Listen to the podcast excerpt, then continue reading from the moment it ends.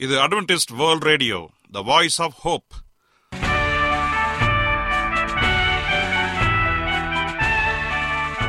வணக்கம். அன்பான வானொலி நேயர்களே உங்கள் அனைவரையும் கர்த்தராகிய ஆண்டவர் இயேசுவின் நாமத்திலே வாழ்த்தி எங்களது இன்றைய ஒளிபரப்பை கேட்க உங்களை அன்போடு வரவேற்கிறோம்.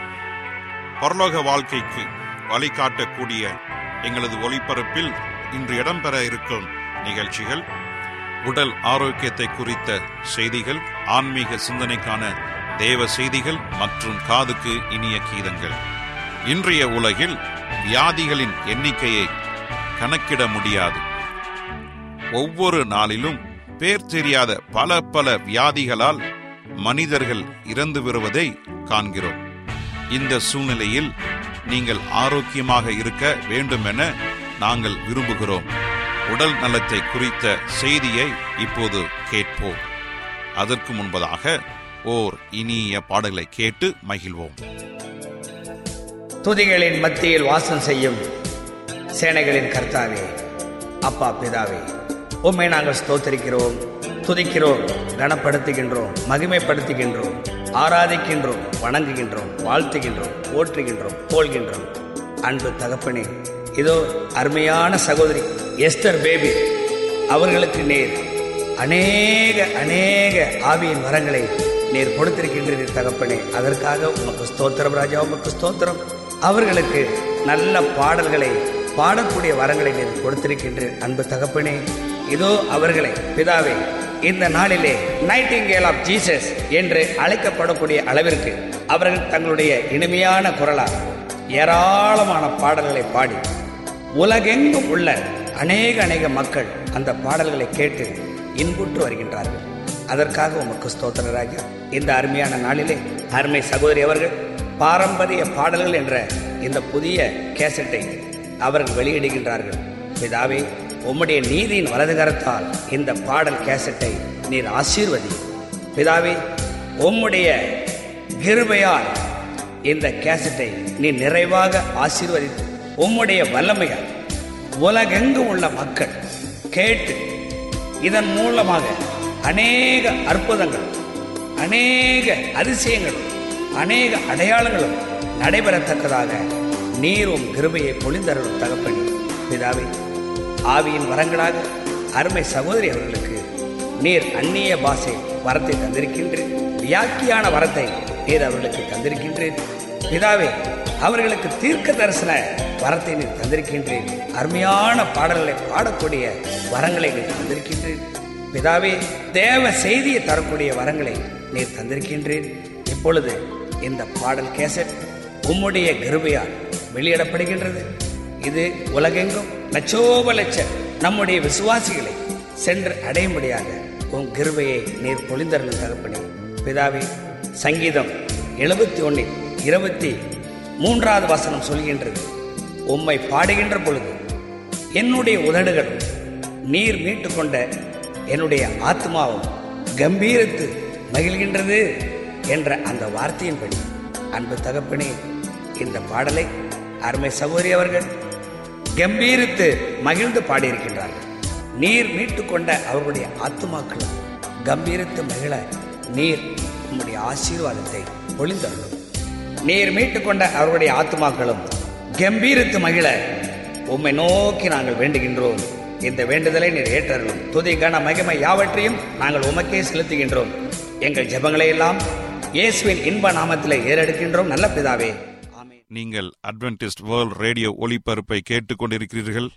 எங்களுடைய முகவரி அட்வென்டிஸ்ட் வேர்ல்ட் ரேடியோ தபால் பெட்டி எண் ஒன்று நான்கு நான்கு ஆறு Salisbury Park Market Yard post Pune நான்கு ஒன்று ஒன்று பூஜ்ஜியம் மூன்று ஏழு. மகாராஷ்டிரா இந்தியா. எங்களுடைய இமெயில் முகவரி AWR Tamil at Gmail dot com இப்பொழுதும் நாம் தேவ வசனத்தை தியானிக்கும் வேலைக்குள்ளாக வந்திருக்கிறோம். இன்றைய தேவ செய்தியை சகோதரர் ஜே எஸ் செல்வன் அவர்கள் வழங்க இருக்கிறார். கர்த்தருடைய நியாய பிரமாணம் கிறிஸ்துவுக்குள் அன்பான தேவ பிள்ளைகளே உங்கள் அனைவரையும் இந்த அட்வென்டிஸ்ட் உலக வானொலி நிகழ்ச்சியின் வாயிலாக சந்திப்பதிலே மிக்க மகிழ்ச்சி அடைகிறேன்.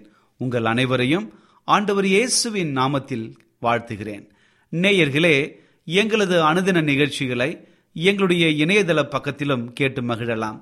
எங்களுடைய இணையதள முகவரி W W W dot A WR dot ORG அதில் தமிழ் மொழியை தேர்வு செய்து பழைய ஒளிபரப்பையும் கேட்கலாம். அதே போல உங்களிடத்தில் ஸ்மார்ட் போன் இருந்தால் எங்களுடைய ஏடபிள்யூஆர் த்ரீ சிக்ஸ்டி என்ற மொபைல் ஆப்பை டவுன்லோடு செய்து எங்களுடைய அனைத்து நிகழ்ச்சிகளையும் கேட்டு மகிழலாம். உங்களுக்கு வேற ஏதாவது சந்தேகங்கள் கருத்துகள் இருந்தால் எங்களோடு தொடர்பு கொள்ளுங்கள். கருத்தர்கள் அனைவரையும் ஆசிர்வதிப்பாராக. இப்பொழுது நாம் தேவ செய்திக்குள்ளா கடந்து செல்வோம். இன்றைய தியானத்திற்காக நாம் எடுத்துக்கொண்ட ஒரு தலைப்பு தேவனுடைய நியாய பிரமாணம். இன்றைக்கு தேவனுடைய நியாய பிரமாணத்தை குறித்து நாம் சொல்ல வேண்டும் என்று சொன்னால் அநேக நாம் சொல்லிக்கொண்டே போகலாம். ஏனென்று சொன்னால் வேதாகமம் முழுவதும் போதிக்கிற மிகப்பெரிய ஒரு காரியம் தேவனுடைய கட்டளைக்கு நாம் கீழ்ப்படிய வேண்டும். தேவனுடைய நீதிகளுக்கு கட்டுப்பட்டு அவருக்கு உகந்தவர்களாக நாம் வாழ வேண்டும் என்பதுதான் நமக்கு போதிக்கிறது. தேவ பிரமாணத்தின் மேன்மையான நியதிகளை பத்து கற்பனைகளை காணலாம் என்று சொல்லி இதை குறித்து நாம் அதிகமாய் நாம் பார்த்து கொண்டிருக்கின்றோம். ஆம் எனக்கு அன்பான தேவனுடைய பிள்ளைகளே அப்படி என்றால் தேவனுடைய நியாயப்பிரமாணம் அல்லது கட்டளைகள் எப்படி யாரால் கொடுக்கப்பட்டது என்பதை நீங்களும் நானும் ரொம்ப ஞானமாய் யோசிக்கிறவர்களாக காணப்பட வேண்டும். ஏனென்று சொன்னால் நியாயப்பிரமாணம் என்பது மிகப்பெரிய ஒரு காரியமாக இருக்கிறது. இந்த உலகத்தில் வாழ்ந்து கொண்டிருக்கிற நாம் அனைவரும் நியாயப்பிரமாணத்திற்கு நாம் அனைவருமே நியாயப்பிரமாணத்திற்கு உட்பட்டவர்களாக நாம் கடைபிடிக்கிறவர்களாக காணப்பட வேண்டும் என்று சொல்லி வேதத்திலே நாம் வாசிக்கின்றோம். இப்பொழுது நம் அனுதின வாழ்க்கையில தினந்தோறும் நாம் பார்க்கிற ஒரு காரியம். ஒவ்வொரு முறையும் நீங்கள் பிரயாணப்பட்டு போனாலும் சரி உங்களுடைய சாலையில் நடந்து செல்லும் பொழுது அங்கே இருக்கிற சிவப்பு விளக்கு பச்சை விளக்கு மஞ்ச விளக்கு டிராபிக் சிக்னல் என்று சொல்வார்கள். இந்த விளக்குகளெல்லாம் நாம் பார்க்கும் பொழுது நமக்கு என்னத்தை புரிகிறது? மஞ்ச விளக்கு அறிந்தால் நாம் தயாராக வேண்டும். பச்சை எரிந்தால் நாம் புறப்பட வேண்டும். சிகப்பு எரிந்தால் நாம் நிற்க வேண்டும். இது நமக்கு ஒரு எச்சரிக்கையை கொடுக்கிறது. அதே போல சாலையில் இருக்கிற அநேக குறியீடுகளை பாருங்க. நீங்கள் இடதுபுறமாய் திரும்ப வேண்டும் வலதுபுறமாய் திரும்ப வேண்டும். அப்படி அவற்றுக்கு எல்லாம் நீங்கள் கடைபிடிக்கவில்லை என்று சொன்னால் நாம் முடிவில் விபத்திற்கு சிக்கி நம்முடைய உயிரை விட நேரிடும். ஆகவே என் அன்பு சகோதரி சகோதரியே அதே போலதான் நம்முடைய வாழ்க்கையில இந்த உலகத்தில மிக சீராக வாழ தேவனுக்கு உண்மைகளாக வாழ நமக்கு உறுதுணையாக இருப்பது தேவனுடைய கட்டளைகள். ஆகவே இந்த கட்டளைகளை தேவன் நமக்கு கொடுத்திருக்கிறார். யாக்கோபு நான்கு பன்னிரெண்டு சொல்லுது நியாய பிரமாணத்தை கட்டளையிடுகிறவர் ஒருவரே அவரே ரட்சிக்கவும் அழிக்கவும் வல்லவர்.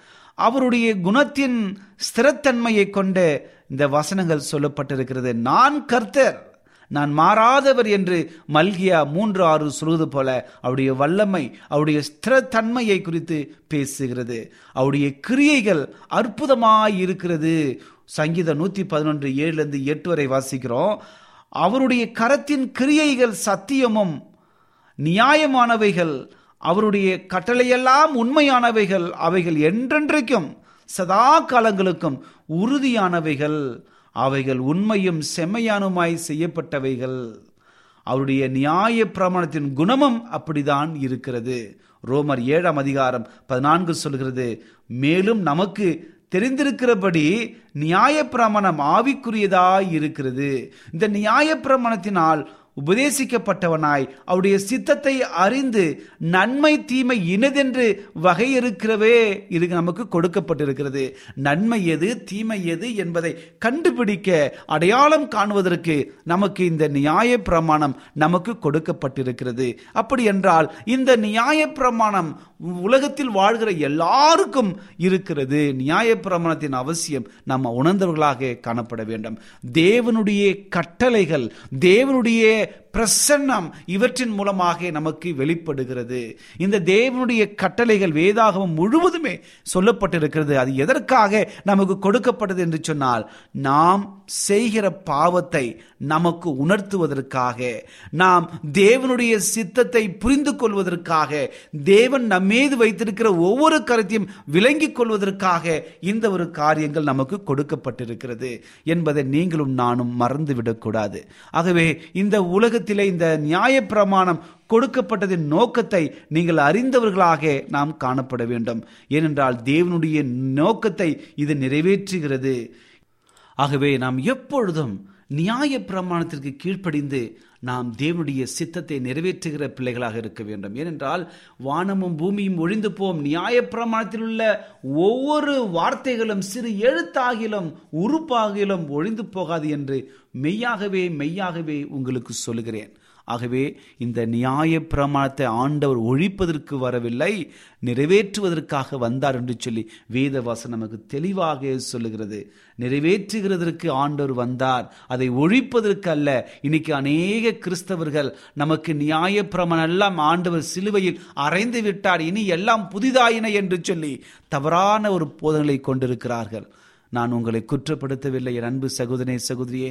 வேதத்தின்படி தேவனுடைய கற்பனைகளை மிக ஞானமாய் நாம் கடைபிடிக்க வேண்டும். அதற்கு கீழ்ப்படிந்தவர்களாக இருக்க வேண்டும். இந்த உலகத்தில் பிறந்த ஒவ்வொரு மனிதனுக்கும் இந்த நியாய பிரமாணம் நமக்கு கொடுக்கப்பட்டிருக்கிறது. அதற்கு நீங்களும் நானும் மிக ஞானமாய் கீழ்ப்படிக்க வேண்டும். ஏனென்று சொன்னால் இது நமக்கு பாவத்தை சுட்டி காட்டுகிறது இது நம்முடைய மனமாற்றுதலுக்கு ஒரு உதவியாக இருக்கிறது. ஆண்டவருக்கும் நமக்கும் இருக்கிற உறவை பலப்படுத்துகிறது.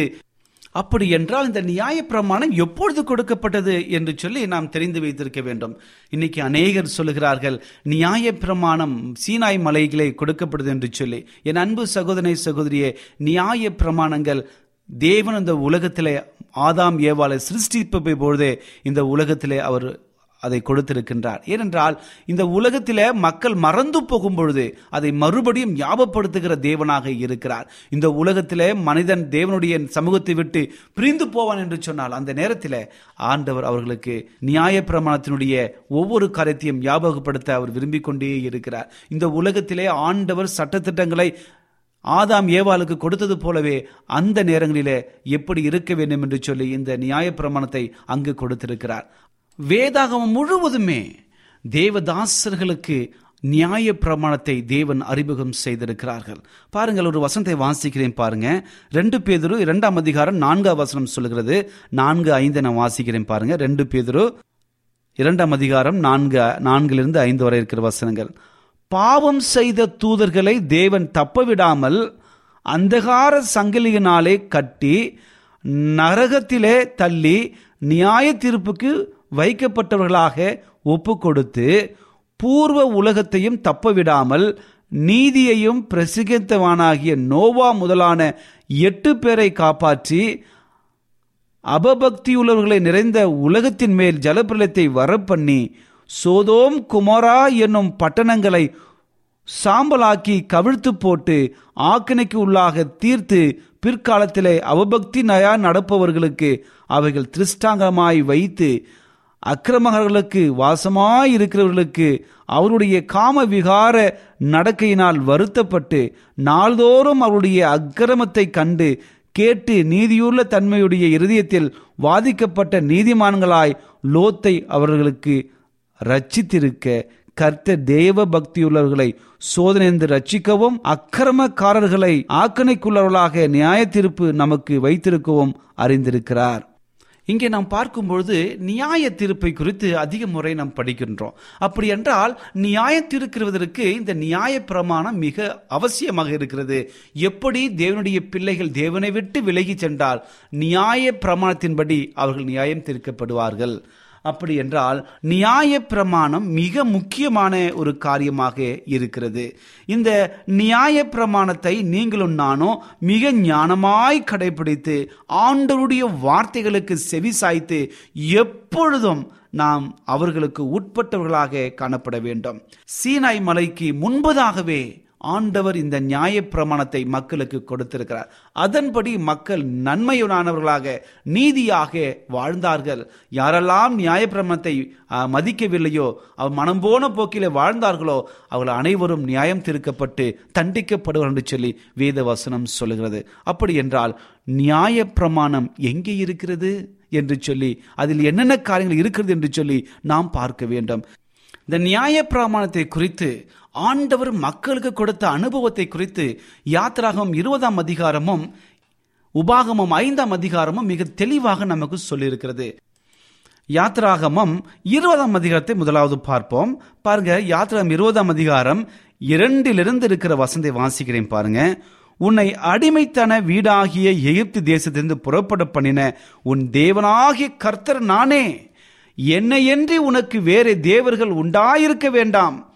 மேலே வானத்திலும் கீழே பூமியிலும் பூமிக்கு கீழ் தண்ணீரிலும் உண்டாயிருக்கிறவர்களுக்கு ஒப்பான யாதொரு சொரூபத்தையாகிலும் யாதொரு விக்கிரகத்தையாவதிலும் நீ உனக்கு உண்டாயிருக்க வேண்டாம். நீ அவைகளை நமஸ்கரிக்கவும் சேவிக்கவும் வேண்டாம்.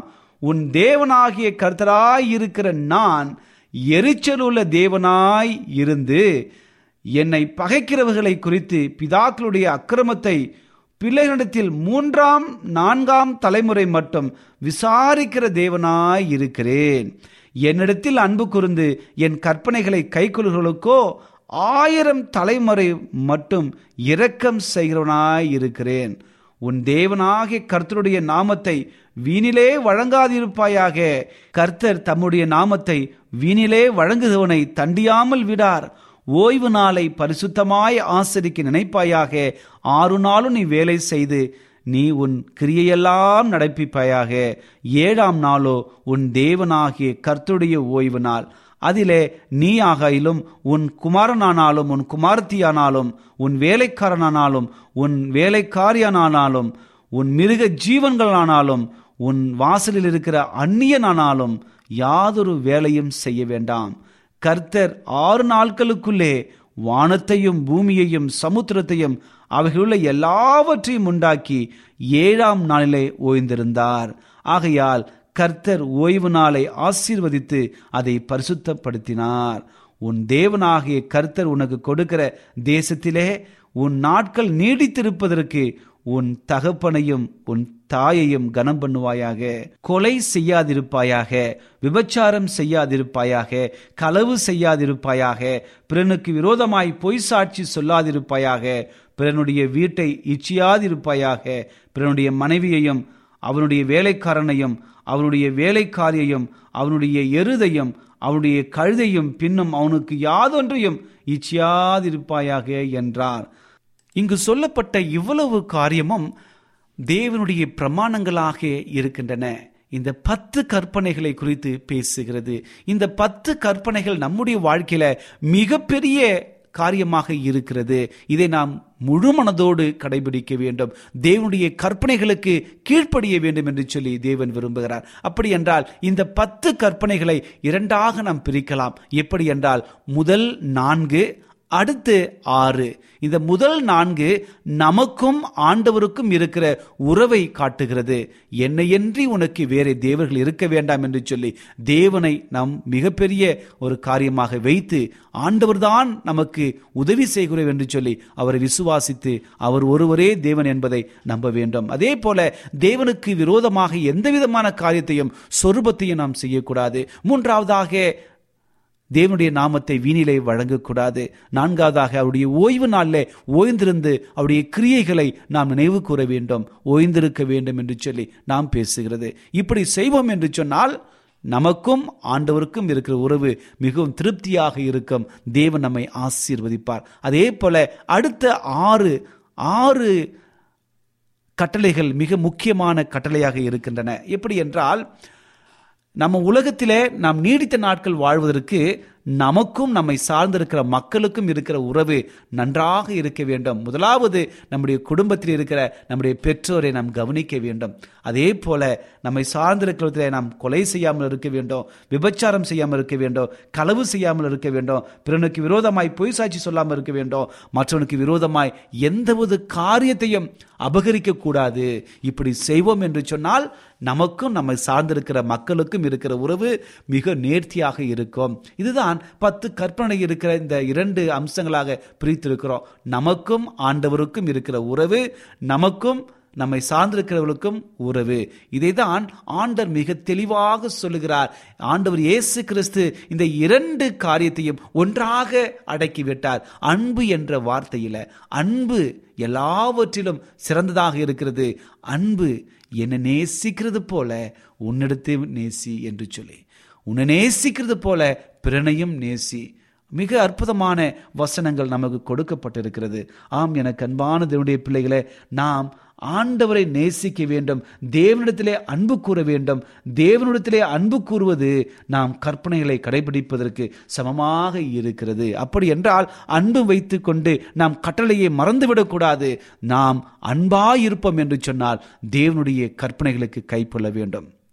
என்னை நேசிக்கிறேன் என்று ஒருவன் சொன்னால் என்னுடைய கற்பனைகளுக்கு அவன் கீழ்ப்படிய வேண்டும் என்பதுதான் இதற்கு பொருளாகி இருக்கிறது. வேதவசம் சொல்கிறது கற்பனையின் பொருள் என்னவென்றால் கற்பனைகளுக்கு கீழ்ப்படிவதே. மிக தெளிவாக நமக்கு சொல்லப்பட்டிருக்கிறது. ஆகவே தேவனுடைய கற்பனைகளை நாம் ஒவ்வொரு நாளும் பேணி காத்து அதன்படி நடக்க வேண்டும். நம்முடைய வாழ்க்கை ஆண்டவரோடு இருக்கிற ஒரு வாழ்க்கையாக ஆண்டவர் எதிர்பார்க்கிற ஒரு வாழ்க்கையாக இருக்க வேண்டும். இதுதான் தேவன் நமக்கு கொடுக்கிற மிகப்பெரிய ஒரு பாக்கியம். ஆகவே தேவனுடைய கட்டளைகளை மிக ஞானமாய் நாம் கடைபிடித்து அதற்கு கீழ்ப்படிய வேண்டும். வேத வசனத்தில் அநேக தீர்க்கதரிசிகள் அநேக வேதாகம கதாபாத்திரங்கள் இந்த ஒரு காரியத்தை அதிகமாக எழுதியிருக்கிறார்கள். தேவனுடைய வார்த்தைகள் ஒரு நாளும் அது மாறவே மாறாது. எப்பொழுதும் நிலைத்திருக்கிறதாக இருக்கிறது. ஆகவே நாம் அனைவருமே இந்த நியாய பிரமாணத்தை நாம் மீறுவோம் என்று சொன்னால் அது பாவமாக இருக்கிறது. ஒன்று யோவான் மூன்றாம் அதிகாரம் நான்கு சொல்கிறது நியாய பிரமாணத்தை மீறுவதே பாவம். அப்படி என்றால் தேவனுடைய நியாய பிரமாணத்தை மீறாமல் நாம் எப்பொழுதும் இருக்க வேண்டும். ஒன்று யோவான் ஐந்தாம் அதிகாரம் இரண்டு மூன்று சொல்கிறது நாம் தேவனிடத்தில் அன்பு கூர்ந்தால் அவருடைய கற்பனைகளை பாரமாய் இருக்காது என்று நினைக்க கடவோம் நாம் தேவனிடத்தில் அன்பு கூர்ந்தால் அவருடைய கற்பனைகள் நமக்கு பாரமாய் இருக்காது. ஒன்று யோவான் இரண்டாம் அதிகாரம் மூன்றிலிருந்து ஐந்து வரை இருக்க வசனம் சொல்லுகிறது அவரை அறிந்திருக்கிறேன் என்று சொல்லியும் அவருடைய கற்பனைகளை கை கொள்ளாதவன் பொய்யனாயிருக்கிறான் அவனுக்குள் சத்தியம் இல்லை. நீதிமொழிகள் இருபத்தி எட்டு ஒன்பது சொல்கிறது வேதத்தை கேளாதபடி தமது செவிகளை விலக்கினால் நமது ஜெபங்கள் ஆண்டவருக்கு அருவறுப்பாய் இருக்கும்.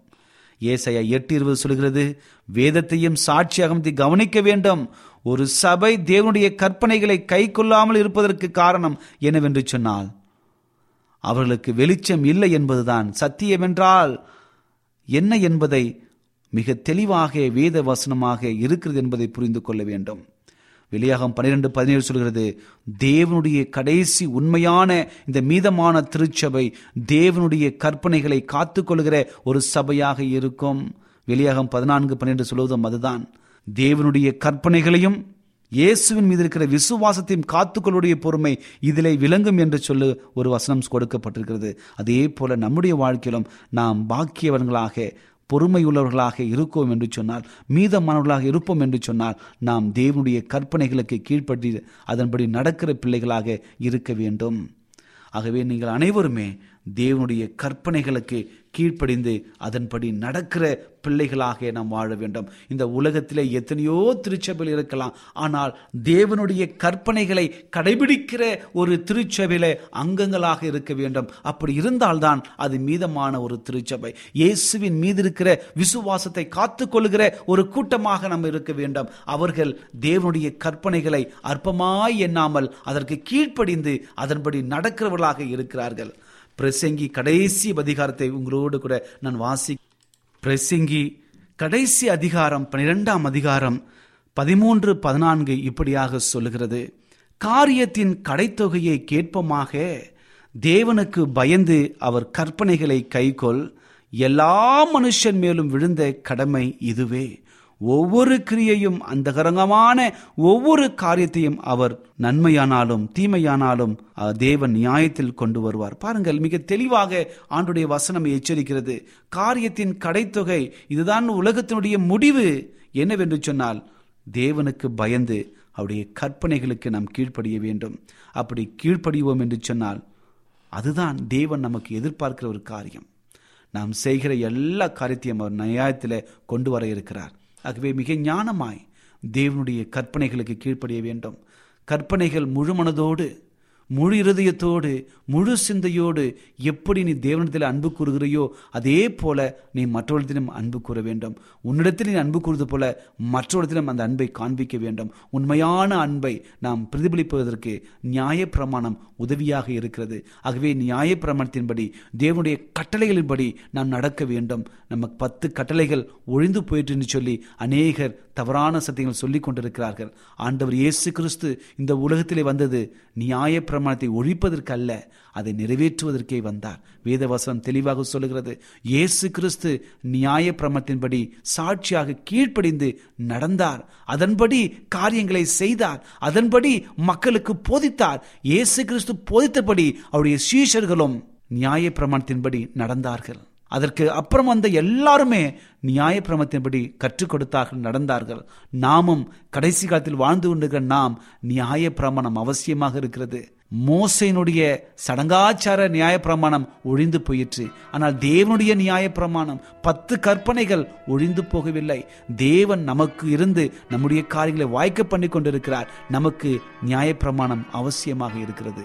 ஆகவே இயேசு கிறிஸ்துவை போல நியாய பிரமாணத்தை அதுக்கு கீழ்ப்படிந்து உண்மையுள்ளவர்களாக பத்து கற்பனைகள் மிக முக்கியமான கற்பனைகள். நமக்கும் தேவனுக்கும் இருக்கிற உறவு அவசியம். அதே போல நமக்கும் நம்மை சார்ந்திருக்கிற ஒரு உறவும் அவசியம். ஆகவே இதை உணர்ந்து அன்பில் இணைக்கப்பட்டவர்களாக அன்புள்ளவன் எல்லாவற்றிலும் நியாயப்பிரந்தத்துக்கு உட்பட்டு காரியங்களை செய்கிறான் கற்பனைகளை கீழ்ப்படுகிறான். அப்படி செய்யும் பொழுது கர்த்தர் நம்மை மேன்மையாக வைப்பார். இந்த உலகத்திலே நீங்கள் ஆசீர்வாதமாய் இருப்பீர்கள். என் அன்பு சகோதரனே சகோதரியே உங்கள் வாழ்க்கையில் ஆசீர்வாதம் வர நீங்கள் தேவனோடு இணைந்து வாழ மற்றவர்களோடு குடும்பமாய் ஜீவிக்க ஆண்டோடைய கற்பனைகளை கீழ்ப்படியுங்கள். கர்த்தர் அனைவரையும் ஆசீர்வதிப்பாராக. ஜெபிப்போமா? கிருபையுள்ள நல்ல ஆண்டவரே இந்த நல்ல வேலைக்காக நன்றி செலுத்துகிறோம். இந்த நாளிலே உடைய வார்த்தைகளை குறித்து தியானிக்கும்படியான ஒரு சந்தர்ப்பத்தை கொடுத்தீங்க. அதற்காக நன்றி. தகப்பன இந்த நாளிலே உங்களுடைய நியாய பிரமாணத்தை குறித்து படிக்கும்படியான சந்தர்ப்பத்தை கொடுத்தீங்க. படித்த ஒவ்வொரு கருத்தையும் ஆசீர்வதிங்க. கேட்ட எல்லாரையும் ஆசிர்வதிங்க. அவருடைய குடும்பத்தையும் ஆசிர்வதிங்க. தேவைகளை சந்திங்க. வியாதிகளை போக்குங்க. தகப்பனே உடைய பிரசனம் இதை வழிநடத்தும்படியாய் இயேசுவின் நாமத்தில் கேட்கிறோம். நல்ல பிதாவே. அமேன் என்ன நேயர்களே இன்றைய தேவை செய்தி உங்களுக்கு ஆசீர்வாதமாக இருந்திருக்கும் என்று நாங்கள் கத்தருக்குள் நம்புகிறோம். எங்களுடைய இன்றைய ஒளிபரப்பின் மூலமாக நீங்கள் கேட்டு பயனடைந்த நன்மைகளையும் சாட்சிகளையும் எங்களுடைய நிகழ்ச்சியை குறித்த உங்களுடைய கருத்துகளையும் விமர்சனங்களையும் எங்களுக்கு எழுதி அனுப்புமாறு உங்களை அன்புடன் வேண்டிக் கொள்கிறோம். எங்களுடைய முகவரி அட்வென்டிஸ்ட் வேர்ல்ட் ரேடியோ தபால் பெட்டி எண் ஒன்று நான்கு நான்கு ஆறு Salisbury park market yard post Pune நான்கு ஒன்று ஒன்று பூஜ்ஜியம் மூன்று ஏழு மகாராஷ்டிரா இந்தியா. எங்களுடைய இமெயில் முகவரி AWR Tamil at Gmail dot com இத்துடன் எங்களது இன்றைய ஒளிபரப்பு நிறைவு பெறுகிறது. மீண்டும் நாளைய தினம் இதே அலைவரிசையில் அரை மணி நேரம் முன்மதாக சந்திப்போம். கர்த்தத்தாமே உங்கள் அனைவரையும் ஆசிர்வதிப்பாராக. உங்களிடமிருந்து விடை பெறுவது ஆர். விக்டர் செல்வன்